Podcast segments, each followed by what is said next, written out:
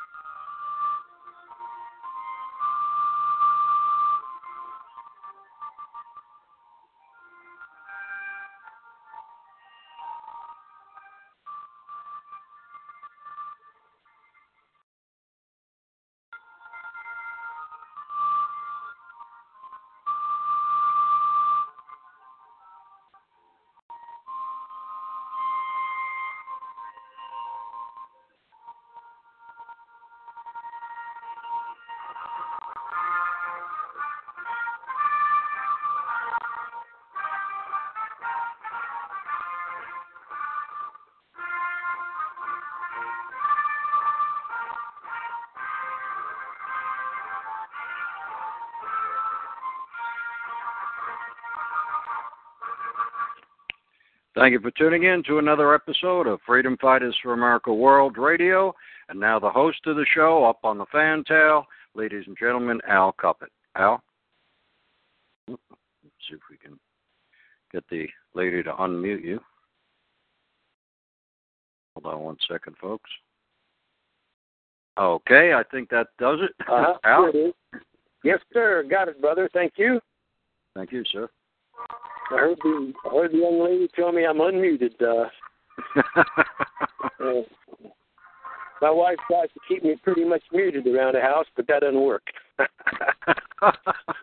now, you folks out there, you might think that's uh, strange, but it's not. I have been muted around my house for the last 19 years. Uh, if they had their way, but uh, they haven't got their way. And uh, unfortunately, my family hasn't heard a lot of good things about me for about 19 years now. Not my fault. I'm about to read a letter here after we pray, and I sent it to my daughter, and I sent it to my grandson, and said, "Hey, look at this."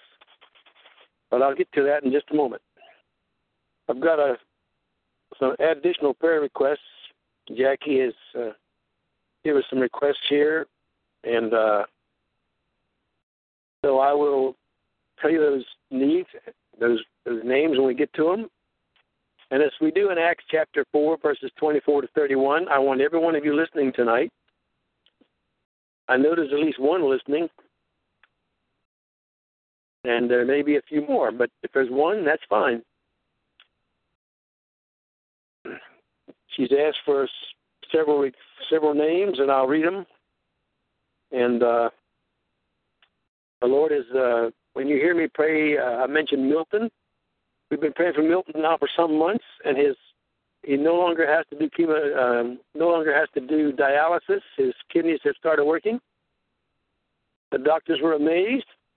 I know Milton personally. I've known him since 1986. He's not a born again Christian that I know of. At least not the last time I saw him.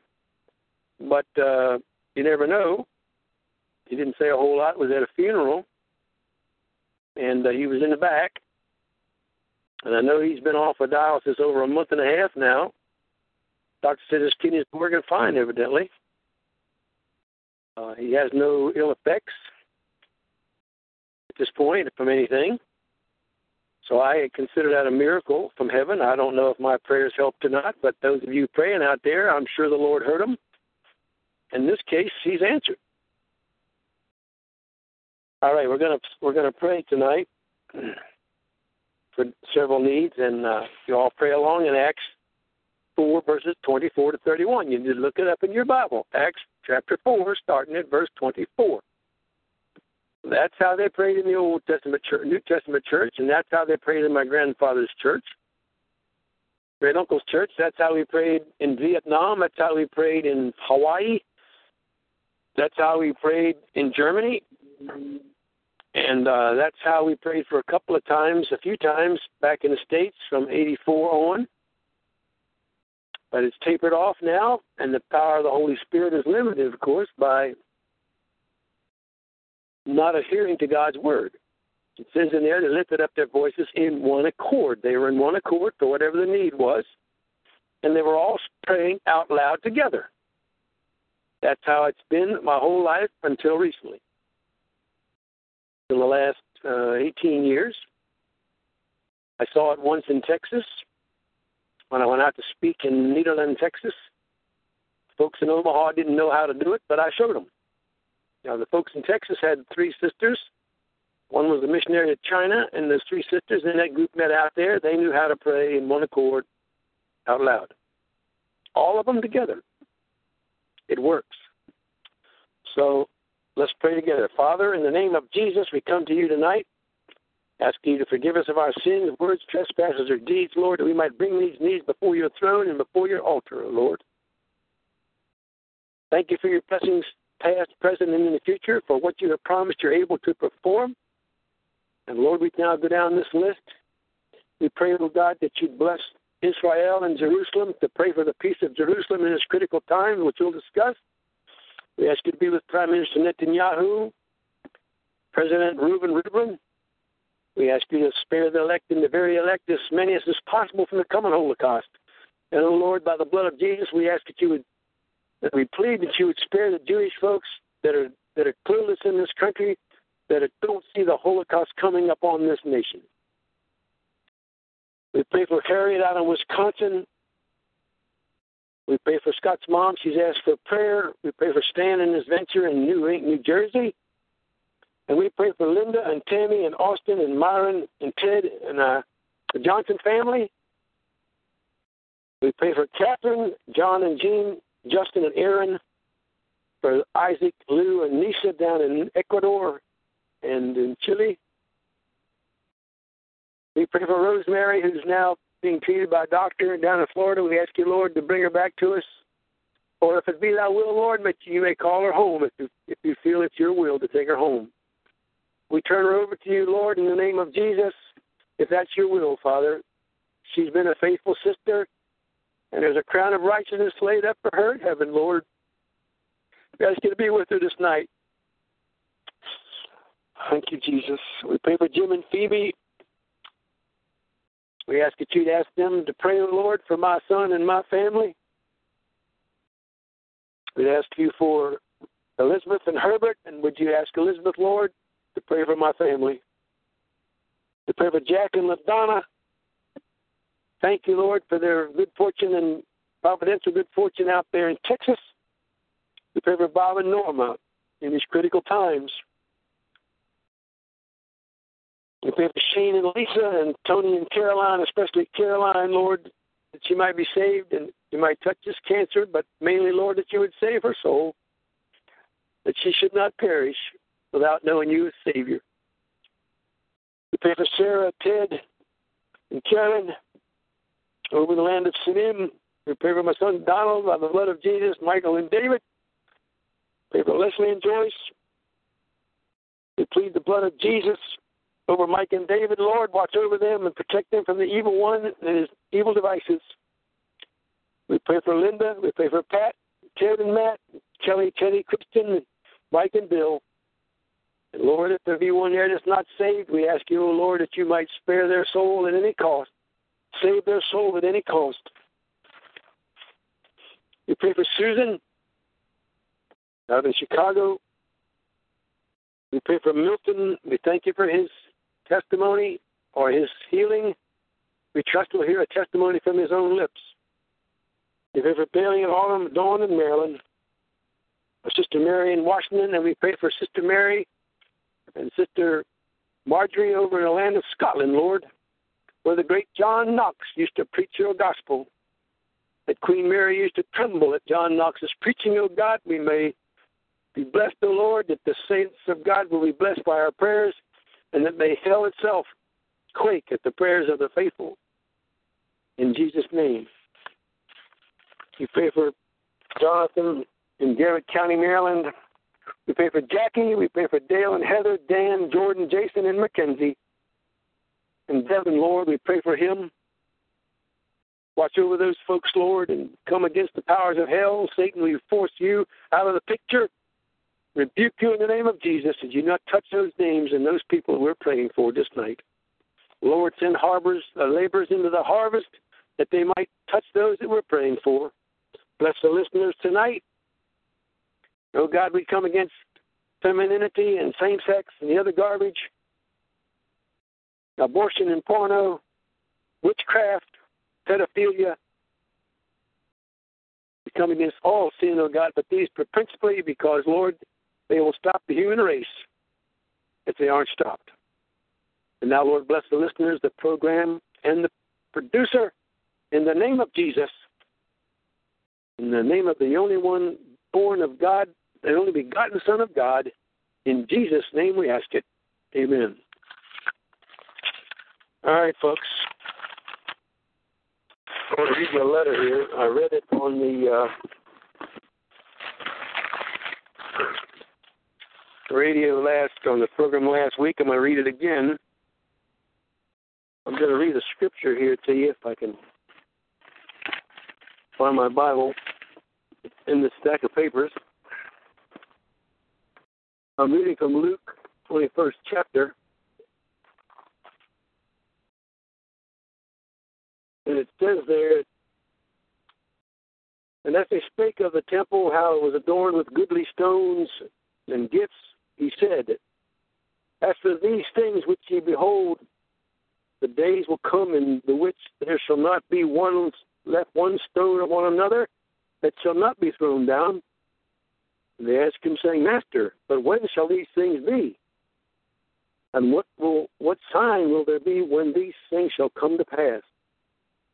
And he says, Take heed, be not deceived, for many shall come in my name. And he reads off a whole litany of terrible things. And then he says, And there shall be signs in the sun and in the moon and in the stars and upon the earth, distress of nations with perplexity, and the seas and waves roaring. Right now, off the coast of the United States, there's a Category 4 hurricane. It is poised to give us catastrophic flooding. And it says here that men's hearts will be failing them, failing them for fear and looking and for looking after those things which are coming on the earth, for the powers of heaven shall be shaken. Brother Bob warned us about four years ago there was going to be a massive sea surge come up the Chesapeake Bay and crash into Baltimore Harbor. This may not be the one. It could be. It may not be. They're not quite sure how this hurricane's going to go, but I knew it was dangerous enough. I called three of my high school graduate friends and told them, you better be careful. and the one folks live about a quarter mile from the sea, ocean. And I have enough faith in what Bob said and what I see coming that I think they ought to leave and go at least a hundred miles to the west.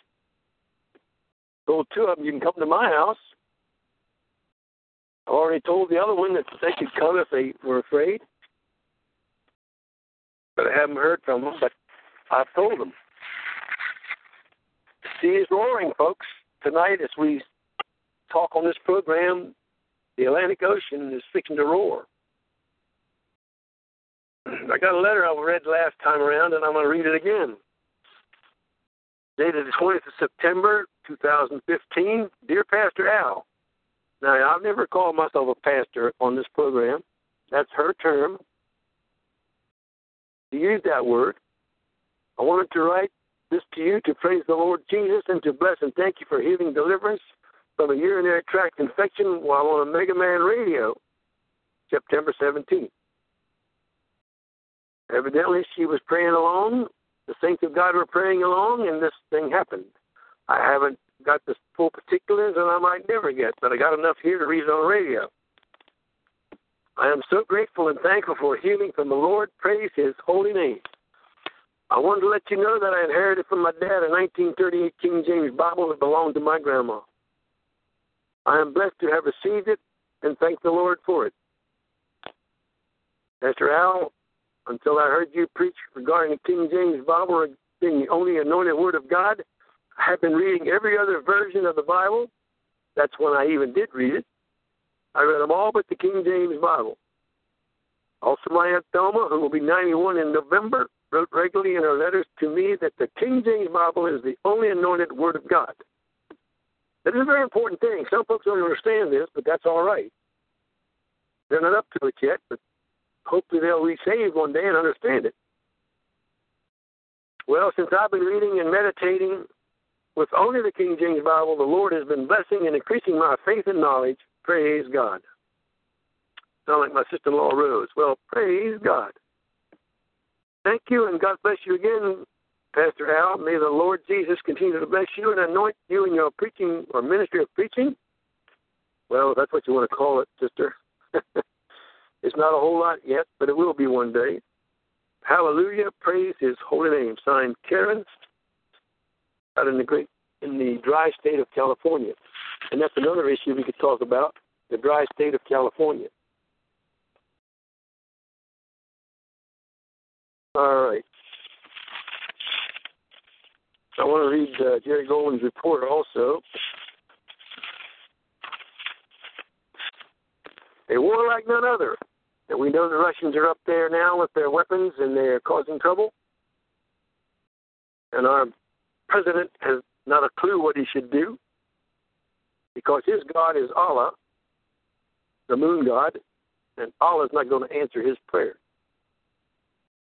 And that's thus saith the Lord. Here in Israel, our generals and military strategists all agree that ISIS is not anywhere near our largest war threat. They also all agree that this coming war, that they they are expecting it very soon, will be the most difficult by far of any of Israel's past wars. We know we were fighting an enemy which has no rules of war. They have no honor or scruples. Terror is their weapon. Killing innocent women and children is always their goal and their first target.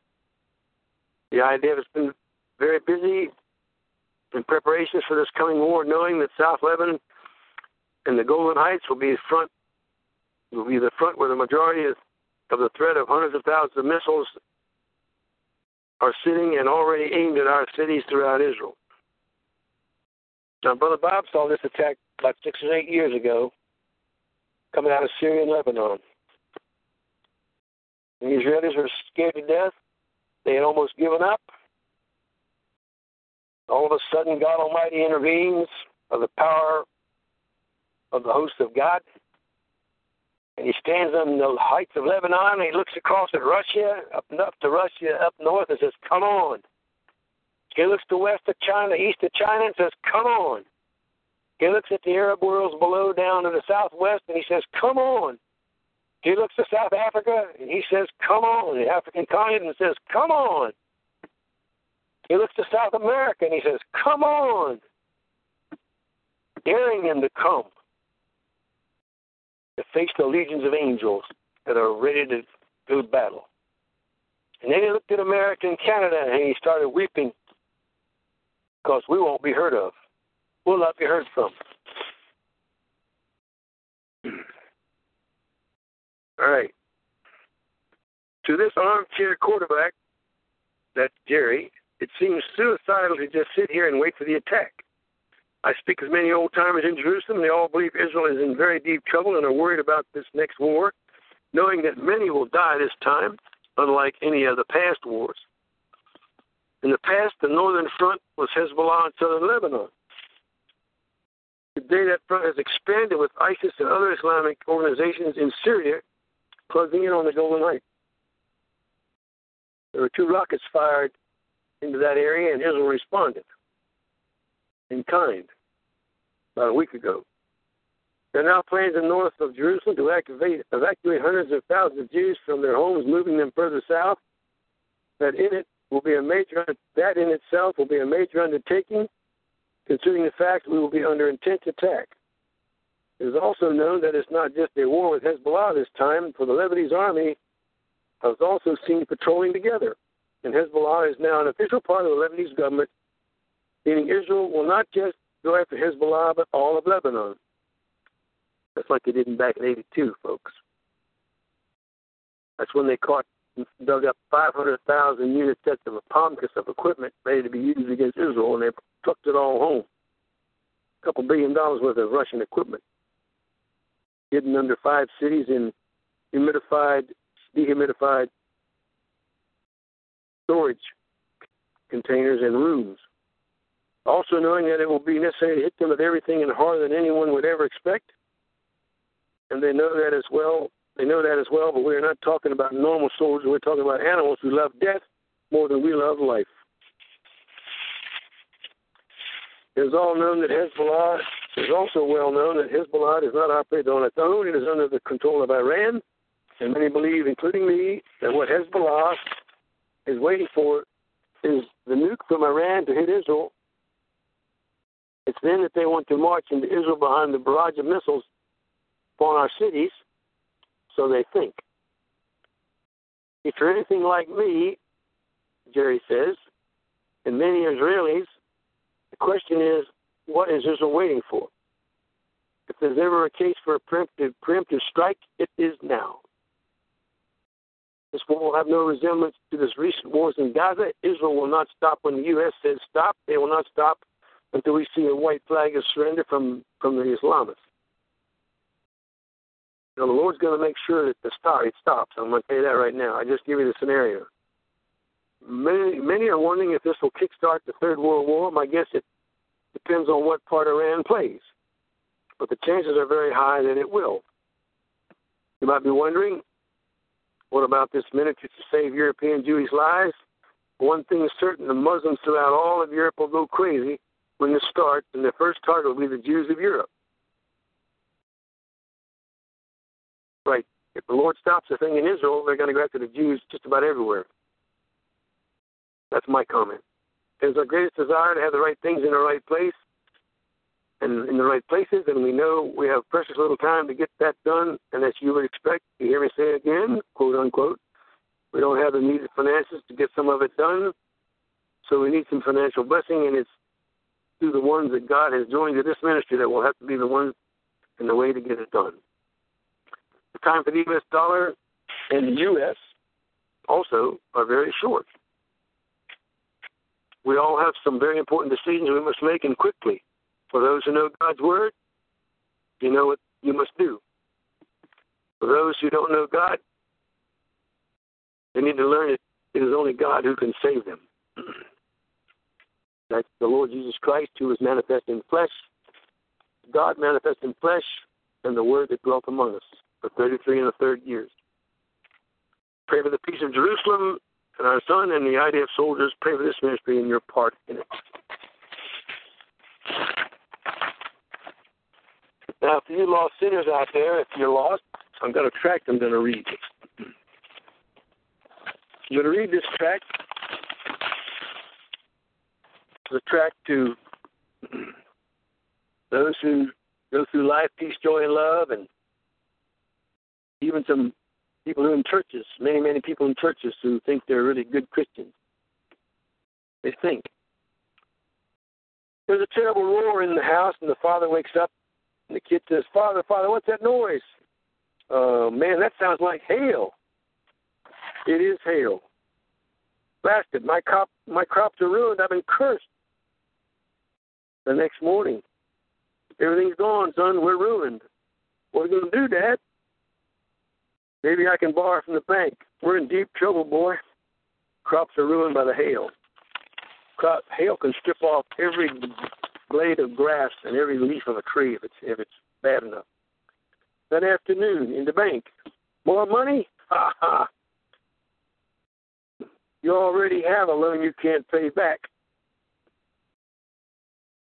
Is it my fault the hail ruined your crop? The bank will own your farm in just a few days. You're out of luck, John Freeman. Next week, I want you and that crippled boy of yours off our property. You understand? John Freeman says, I'll fix you for this, Elmer Boggs. If I ever get a chance, I hate the ground you walk on. So what? Most people do hate the ground I walk on, but I don't get paid for being loved. Now, you take your worthless hide and get out of here. Get out of this bank and don't come back. Back at the farm. John Freeman is saying, I'd sell my soul if I could keep this farm. Here comes a guy walking down the road in a coat and tails and a high hat. Hmm, that's music to my ears. He wants to sell his soul. Knock, knock, knock. John Freeman, yes. Fox is my name, B. Fox. Allow me to shake hands with a wealthy man. You must be crazy. I'm poor as a church mouse. I'm not crazy, Mr. Freeman. You don't know it, but you're sitting on a fortune. Let me explain. I bought a map showing where treasure is buried on your property. If you sign this contract, we'll split half and half. Well, okay, I'm for that. Where do I sign? Oh, wait a minute. There's just one little hitch. Um, it's very, really unimportant, but after you die, I get your soul. My soul? Ha! What a joke, man. You get my soul? Ah, come on, where do I sign? No, no, no, wait a minute, Mr. Freeman. Whoa, whoa, whoa, whoa, whoa. You signed this contract with your blood, not up just plain old ink.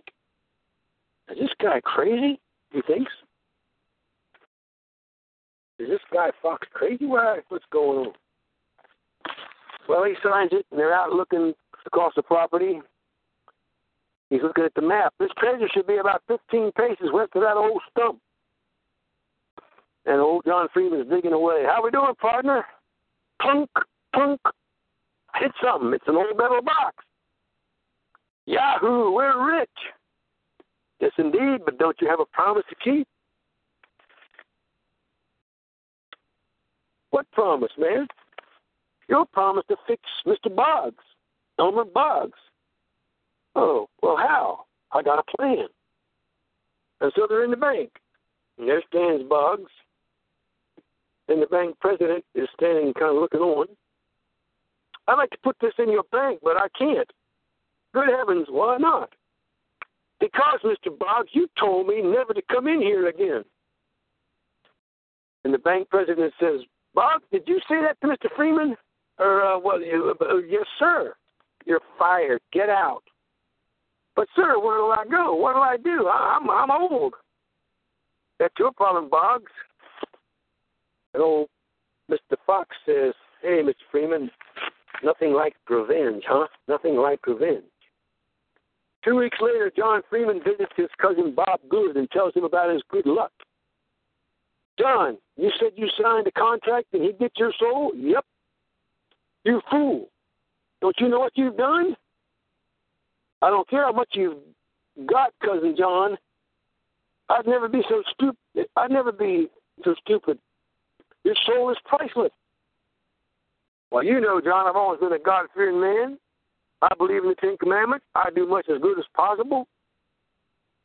And I avoid all forms of evil, John. Hey, John, what does that B stand for in that Mr. B. Fox. It stands for Beelzebub. Beelzebub? Man, that's a satanic name. John Freeman, you'll never get out of that contract. You're doomed to hell. Hmm. Anyhow, ten years later, John Freeman's mansion. He's dying, and he says, the doctor says, I'm sorry, John, but you have about four weeks to live. Doctor, time goes fast. Now I'm doomed to hell for what I've done. I've been a fool. What'd you do, John? I signed a contract with the devil. He gets my soul. Uh, it doesn't work that way, John. By the blood of Jesus, it doesn't work that way. The devil's a created being with unlimited, with limited power, but Jesus Christ is God Almighty with unlimited power. Jesus loves you. That's why he came to earth to die on the cross to wash away your sins with his precious blood. Jesus wants to set you free by coming into your heart. If you let him in, that power is yours. That unlimited power. The Bible says, Greater is he that is Christ that is in you than he, Satan, that is in this world. That is in the world. You mean there's a way out? Yes, there's a way out, John. Absolutely. John, turn away from your sins and ask Jesus to come into your heart. Ask him to forgive you your sins, and he will save you from, from hell and take you to heaven. Okay, I will, I will, man. And he prays a prayer of, of repentance, and a week later he goes to visit cousin Bob Good. John, what are you doing here? Man, I, I got some wonderful news to share with you. Bob, man, you look terrible. One hour later, you stop preaching to me, John. I don't need it. I don't sound like a fanatic. You sound like a fanatic. God will weigh my good deeds against my bad deeds and welcome me into heaven. I don't need what you've got. I'll make it my way. For it is written, There is none righteous, no, not one. For all have sinned and come short of the glory of God. At John Freeman's funeral, the preacher's preaching. John is now safe in the arms of Jesus. Baloney, says his cousin. He's in hell. He couldn't get out of that contract.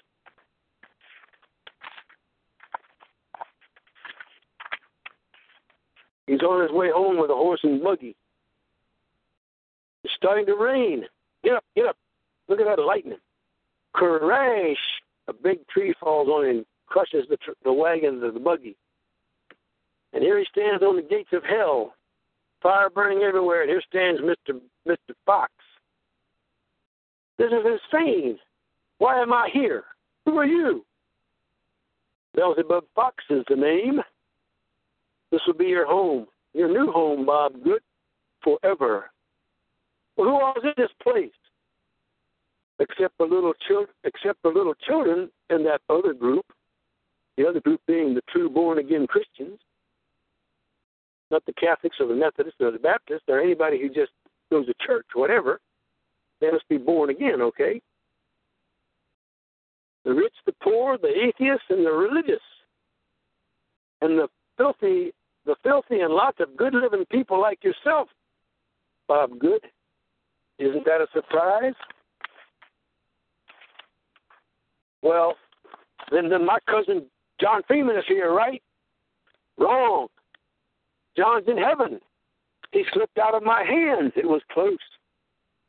But the contract, I didn't have a contract with you. You can't get my soul. You fool. I don't need a contract. I've got everyone anyway, except that little group that accepted Jesus Christ as their Savior and repented of their sins. And that's how it is, folks.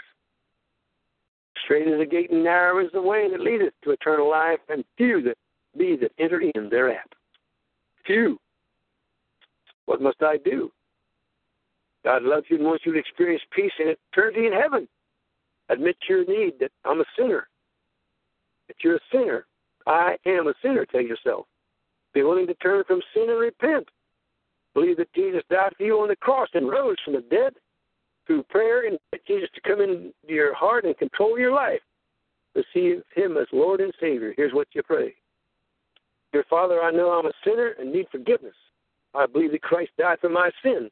I'm willing to turn from my sin. I now invite Jesus Christ to come into my heart and life as my personal Savior.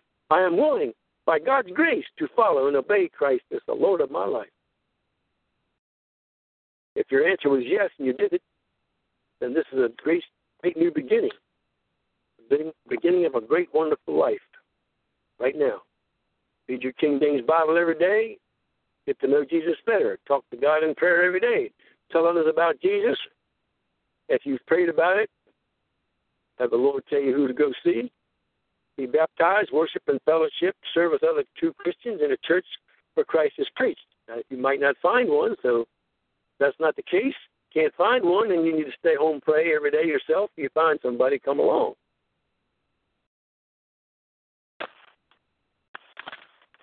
You can listen to this program as long as it's on the air, and I'll tell you how to stay saved. That's to get out of your bed in the morning and pray early. Open your King James Bible after about praying about a half hour, and read your Bible. Look through it for a word to speak to you. You don't hear the word the Lord talk to you, and pray for about two hours.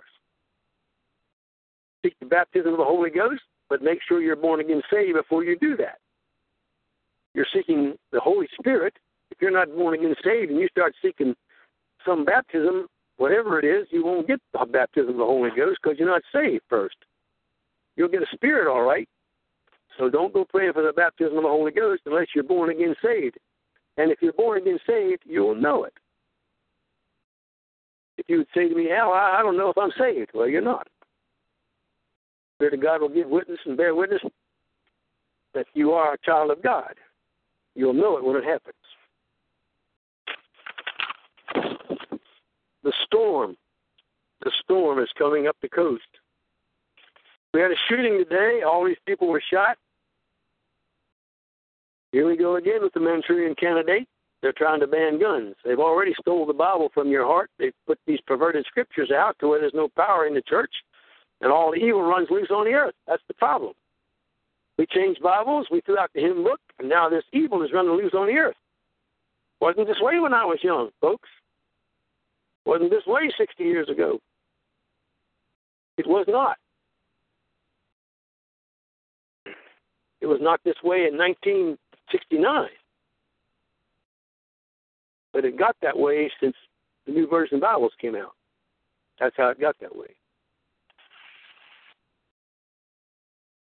They got these people killed, and Obama will soon be demanding for guns to be confiscated. And if the race war doesn't start before that, there will be a civil war based on the plans to confiscate weapons or outlaw the weapon.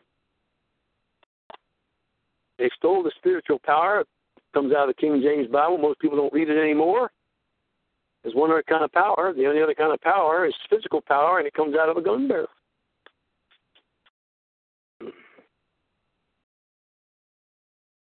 Here's a little poem. Going, going, and gone. Now you think of these words, okay? Grimmer days are coming that you've ever seen before, than you've ever seen before. Things you never dreamed are drawing closer to your shore. Terror in the city and horror in the town. Every single neighborhood locked and battened down. Murder on the back roads, killing in the streets. Bodies lying in the park, sewed up into sheets. Hiding in the nighttime, skulking in the day, talking just in whispers so they don't hear what you say. Living like a shadow with darkness coming on. Life in grim America, going, going, gone. Thus saith the Lord, Amen and Amen. That isn't a picture of some third world country under siege by rebel forces. It's not a description of Nazi Germany. It's a prophetic look at what Americans had to look forward to under collective rule in the days to come. Lawlessness would be the normal in those days as unregenerate man slaughters his fellow man just to survive. Cannibalism is going to be proud in in these kind of countries, these countrymen. From cannabis to cannibalism. It's natural. By then, this will be a drug-fueled society brought into being deliberately by the ruling elitists to keep the adult citizens happy. A nation without God ruled by the God of this world, small g. Quite a sight. And it all leads to going, going, and gone.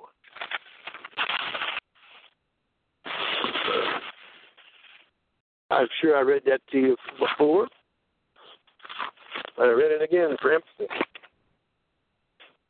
We got a letter from uh, up north that says, Al, with the following, keep in mind Obama just did a massive land grab in Texas with the Waco Mammoth National Park. And there's a company named Lenco out there, L E N C O. You can look it up on the internet. Now, now has over 500 New World Order armored vehicles in all 50 states and offers grants to local police in Texas for more.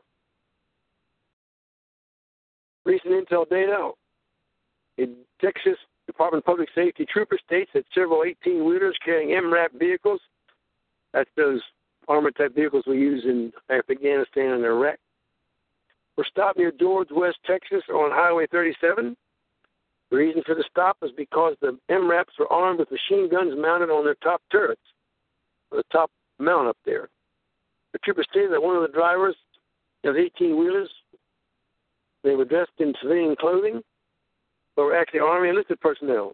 When questioned where they were going, the drivers of the 18 wheelers stated they had headed south towards the border. The trooper states that several DPS troopers were involved in the stops and that the 18 wheel trucks and the MRAPs were seized, impounded, and the drivers of the 18 wheelers trucks were detained. The trooper also stated that they are under orders from, by the government to stop, detain, and impound any military equipment being moved around the state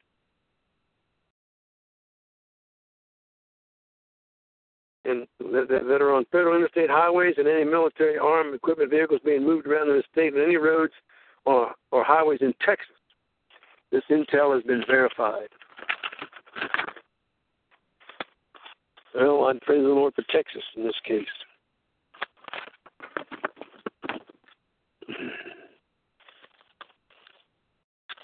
I told you to get out of your bed in the morning and pray. I woke up this morning at I think 2:57 got out of bed about three something. I prayed for at least 40 minutes. And then we hear about this shooting. We see this storm coming up. It, there's there.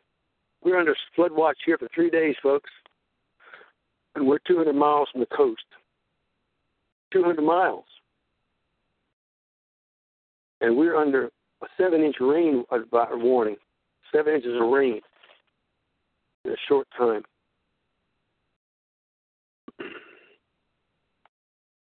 Mr. Putin's got some big words to say.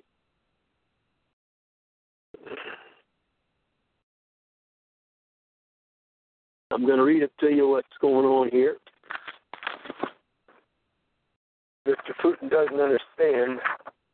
The following reminds me this person types of not only biblical prophecies in which God said he would put a hook in Russia's jaw and draw them down to the Middle East.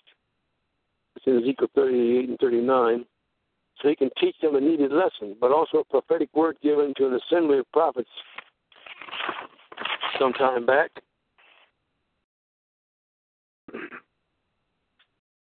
It says Putin warns Israel. Moscow will not put up with Israeli strikes in Syria, even in response to an attack.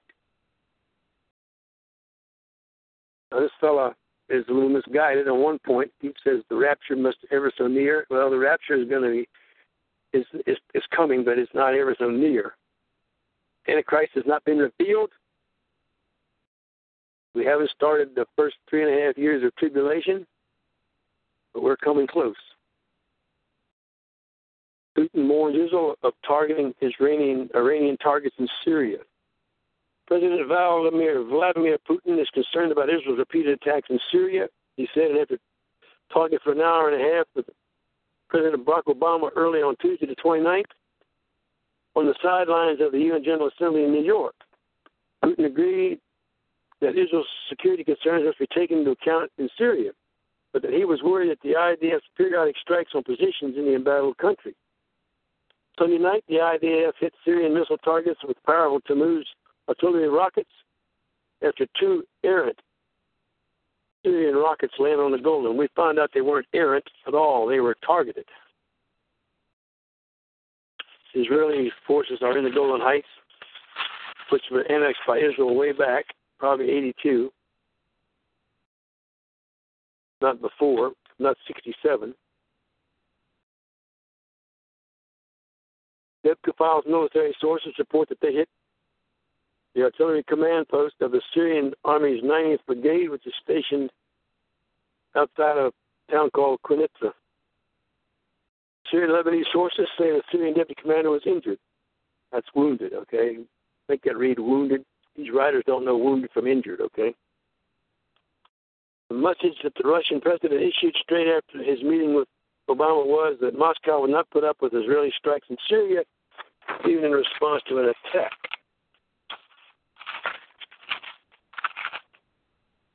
Wow, the guy says. With Russia now in Syria and the threats coming from Putin against the state of Israel, then the urgency of the situation in the Middle East has now pegged the needle to prepare for the prepare for war needle on the meter there. In the article below, Putin has threatened Israel not to respond to any kind of attack from out of Syria. Here is a quote. So if anyone, if someone launches missiles at Israel out of Syria, then Israel is not to respond militarily.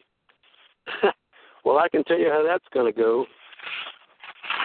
And of course, it is a quote. The comments leading up to this point raised four questions. Why did Putin take the trouble to respond in person to a trivial incident like a cross border exchange of fire from Golan directly after his highly important talks with Obama? Why was he still concerned by this incident? It occurred just a week after Russian President and Israeli Prime Minister Benjamin Netanyahu had agreed in Moscow to set up a coordination mechanism to pre- prevent clashes of IDF and Russian forces. And in any case, and in any case, Russian forces were not involved. Apparently, they think of the, the recent little altercation. What was behind the statement issued by Israeli Defense Minister, Minister Moshe Ya'alon after the incident in which he stressed with unusual emphasis Israel's zero tolerance of Syrian rocket infractions of its sovereignty? Question mark. The two highly charged statements were obviously occasioned by much more than errant cross-border fire from the Syrian side of Golan. Debka's military file and sources report that answers to these conundrums are embodied in one individual, Brigadier General Saeed Azadi of the Iranian Revolutionary Guards, whose presence in Syria, Syria are a closely guarded secret. Or at least they were until Netanyahu let the cat out of the bag at his meeting with Putin last week at the Russian presidential residence outside Moscow.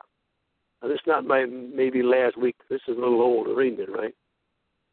The prime minister disclosed his knowledge that General Azadi had come to replace General Ali Allahdadi, who died on January 18th in an Israeli airstrike against a convoy carrying the Iranian guards and Hezbollah commanders traveling near Quneitra. They were there to survey a site for mounting a terrorist campaign inside Israel. The Israeli airstrike nipped this plan in the bud, but Iran and the Hezbollah never gave up. And General Azadi is assigned to finish setting up the terror machine and getting it up and running. Well, I tell you what, he's going to bite into another piece of lead up there. He keeps messing around with Israel. We could go. Netanyahu gave Putin notice that Israel would not let this happen, even if it meant deposing another of another Israeli, Iranian general. The Russian leader explained, explained that Israel attacks on Iranian military targets presented a problem because they weakened Bashar Assad. As matters stand, therefore, Russia and Israel are on a collision course. While Israel views General Azadi as a menacing adversary, Putin regards him as part of the Russian Iranian axis or power up there in Syria and wants Israel to keep its hands off of him, this general. The point is of such paramount importance to the Russian leader's plans for Syria that he made a big deal out of it at the highest international forum, almost a sequel to his first meeting with Obama in more than a year. he was signaling strongly that the arrangement for the Russians and Israeli armies to coordinate their operation in Syria is unworkable. Well, that's probably for sure. You know, that's probably true. And he was losing patience with Israel's security concerns insofar as they impeded his plans with with Iran for Syria.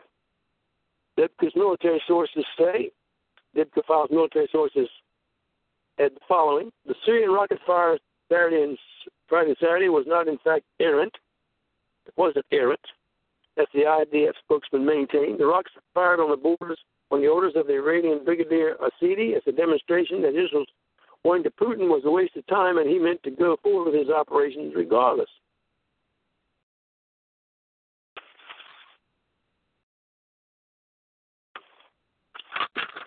So, evidently, this message has been conveyed,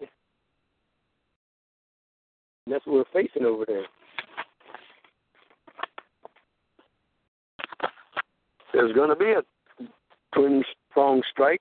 Brother Bob saw it about six years ago out of Lebanon.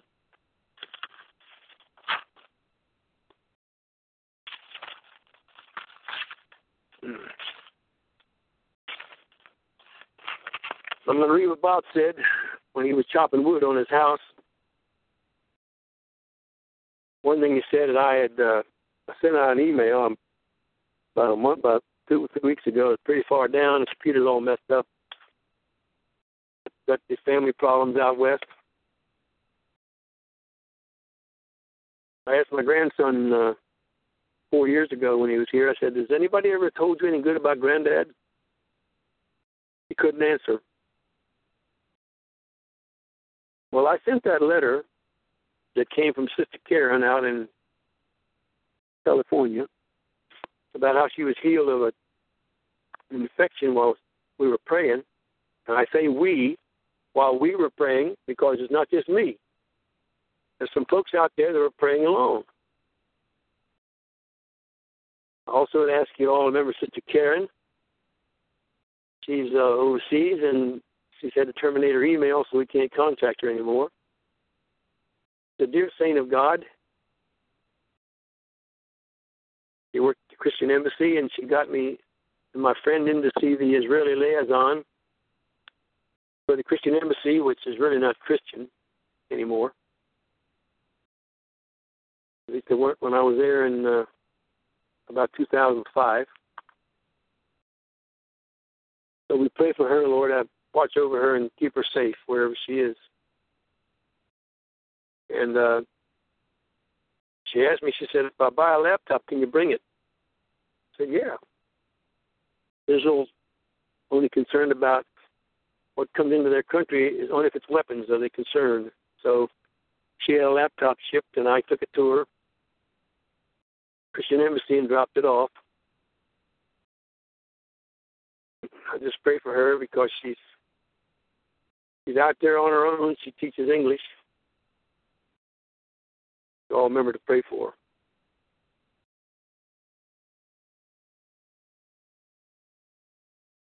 Bob says the following. He tells me this on uh, 4 September.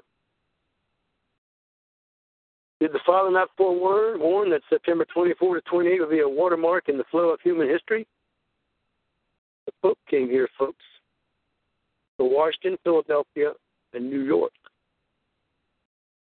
He shot down capitalism. He shot down instead of he shot down the way we're doing things.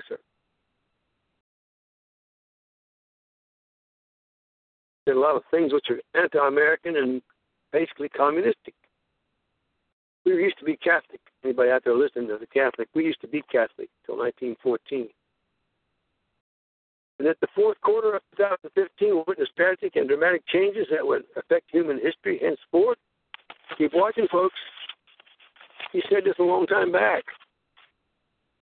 As hard as continuing in logging is, he's been putting wood up on his porch, you know. The Father keeps instructing, keep cutting, transporting, splitting, stacking, increasing your wood supply. When asked why, this work is hard, Lord, and you keep telling me more keep going and keep logging. Yep, you keep logging because what is coming will necessitate an increased wood supply. Pressing the conversation further, the father warned this is not just concerning what is about to break forth and burst upon the earth, nations and mankind globally. This winter is going to be an exceptionally harsh but deep penetrating cold that will tax infrastructures both in above and below ground, transportation, communications, electrical systems, failures, schools and office buildings, shops, stores, and strip, and closed, strip malls and closed malls, medical clinics of all types, refineries, manufacturing plants, facilities, military bases, even some hospitals will have to curtail their services, all stemming from the unusually deepening cold and resulting in a killer freeze gripping eastern geographic portions of America. oh, here I sit, you know. Much of America's heartland is going to suffer. This will affect geographic geological plates, stressing fault lines directly and indirectly, affecting magma chambers down into those very deep within the Earth's structure, but also those magma chambers near the Earth's crust. Hence, increased dangerous and devastating volcanic activity potential. Heat, heat, disinfect, and kill any waterborne impurities. He's telling us. He says, make sure there's no impurities in your water. And that's you have to heat it and boil it. It says just to warn, to call attention to how important and imperative a good, dependable source of heat is. So you got a fireplace, you better get you some wood in it. Get some wood stacked. I tell you what, folks, wood is better than money in a bank. Wood is an asset.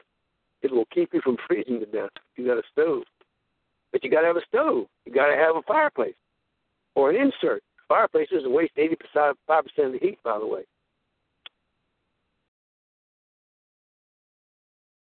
Respectfully, my God and my Father, if what is being shown actually evolves, many of our precious and fellow Americans will succumb to hypothermia and freeze or starve to death. Many have glibly said, until hell freezes over.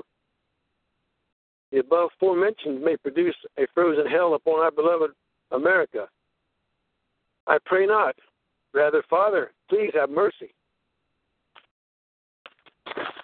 Well,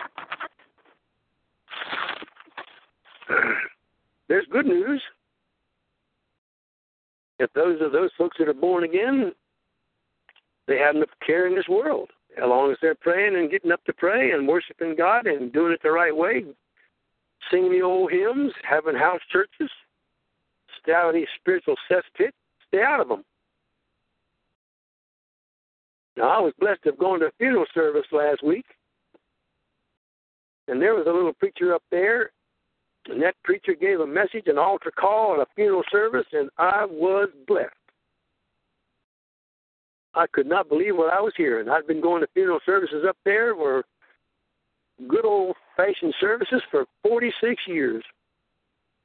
And this is the first one I ever heard on this magnitude that gave an altar call and cried out for the sinners to repent. And I told my mama's best friend Geraldine in school when she was in school in 1926. Geraldine, I want to have an altar call at your funeral.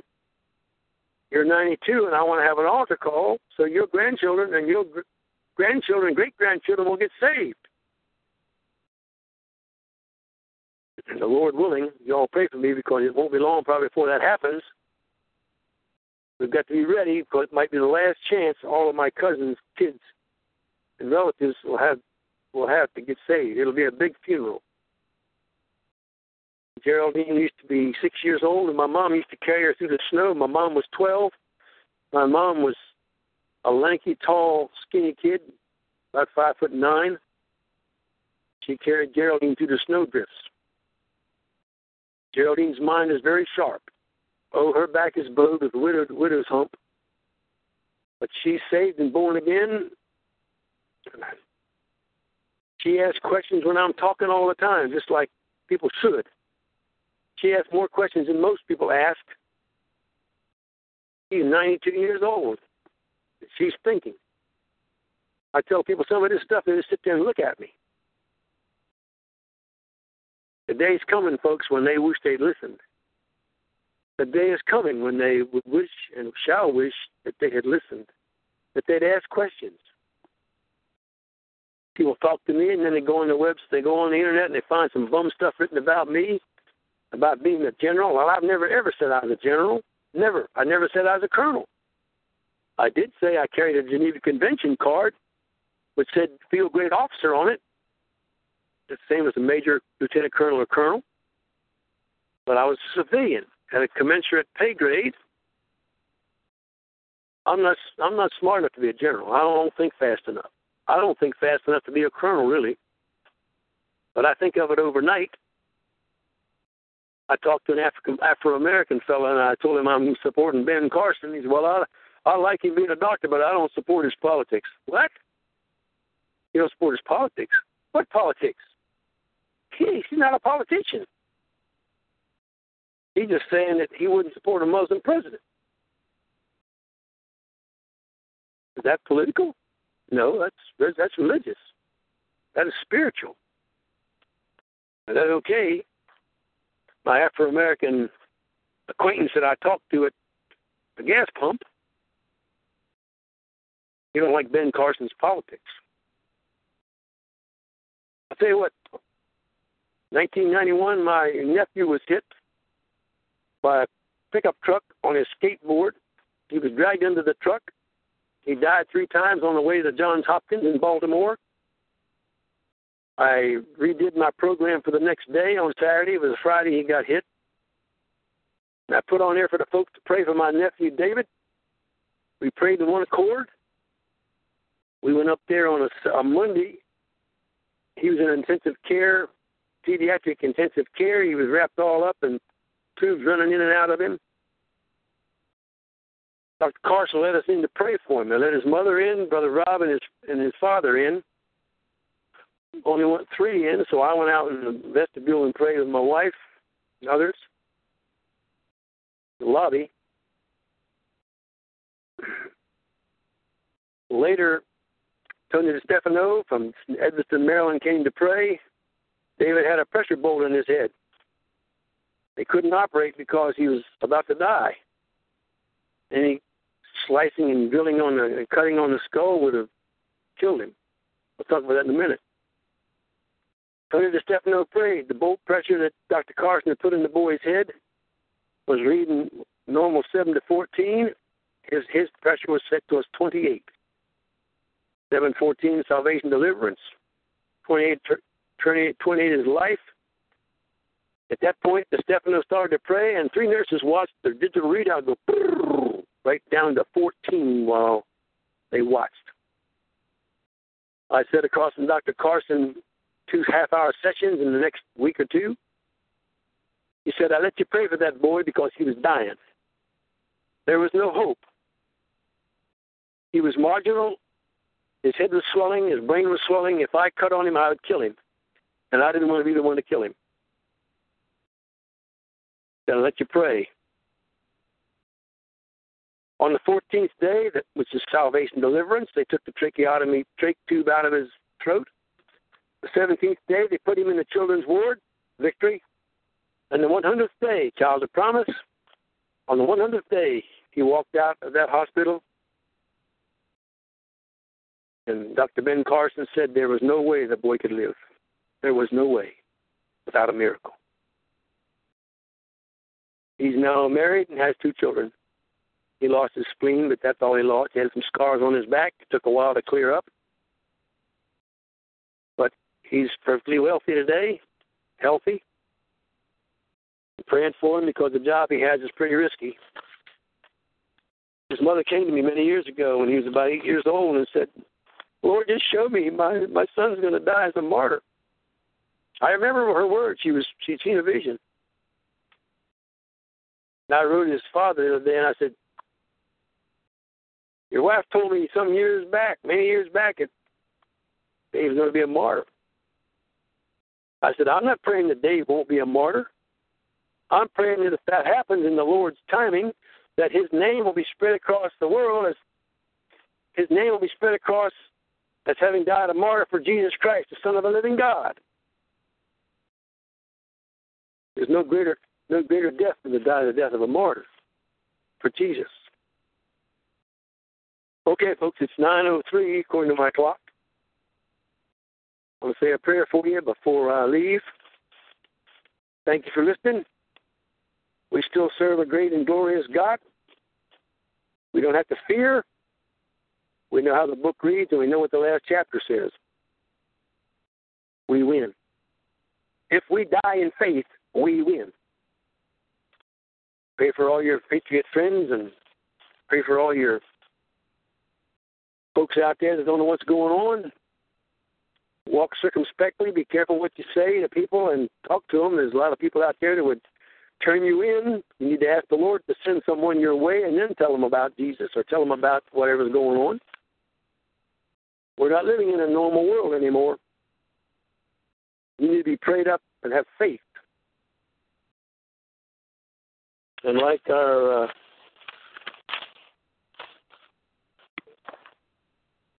our sister told us that she had, uh, she read her Bible, she says, "Thank God and bless you again." She says that uh, she says, "Oh, since I've been reading and meditating with the only, with only the King James Bible, the Lord has been blessing and increasing my faith and knowledge." I've told you that's what would happen. Now I've got a written witness. I'm here because I love you. This job is not fun, folks. It's not fun. It's rewarding, but it's not fun. It's it's serious business. I have no fear. If I was feared, fearful, I wouldn't be on this program. Okay? I told you some weeks back that a, a brother had prayed for a lady and she had cancer for seven years and she got healed. I'm waiting for a confirmation of that. I've only got the word of the individual who said he did the praying. So you need to be praying. We're going to see how this turns out. Heavenly Father, watch over the listeners, watch over the producer, watch over this network. Be with them, Lord. Guide them and direct them and keep them safe. We rebuke all fear in the name of Jesus. All fear and trepidation, we, we come against it by the blood of Jesus. Ask you to bless this network. Bless Brother Brother Bruce and, and the other program, and bless this producer. Watch over Brother Bob. He has a, he has a has a very fearful job, Lord, a fearsome job to do, but we're going to do it by Thy grace. We're going to do it. Thank you, Father, in the name of Jesus. Amen and amen.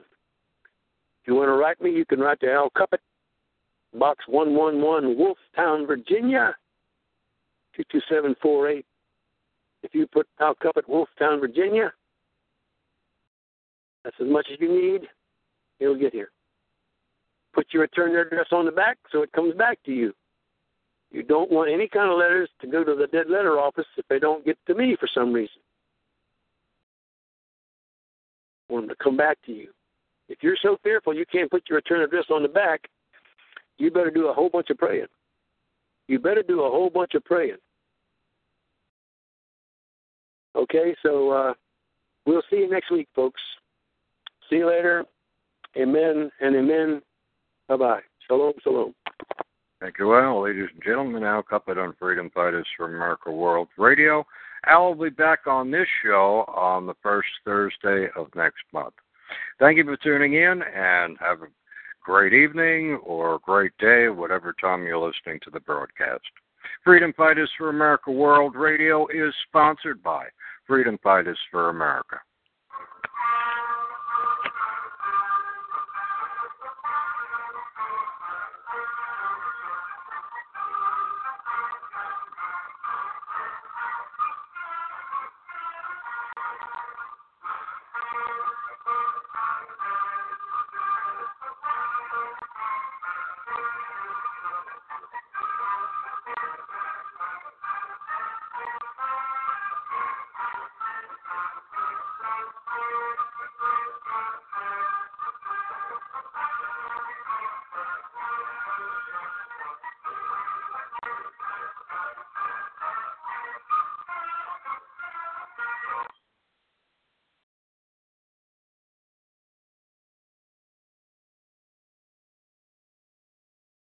With the Lucky Land slots, you can get lucky just about anywhere. This is your captain speaking. Uh, we've got clear runway and the weather's fine, but we're just going to circle up here a while and uh, get lucky. No, no, nothing like that. It's just these cash prizes add up quick. So I suggest you sit back, keep your tray table upright, and start getting lucky. Play for free at LuckyLandSlots.com. Are you feeling lucky? No purchase necessary. Void where prohibited by law. 18 plus terms and conditions apply. See website for details.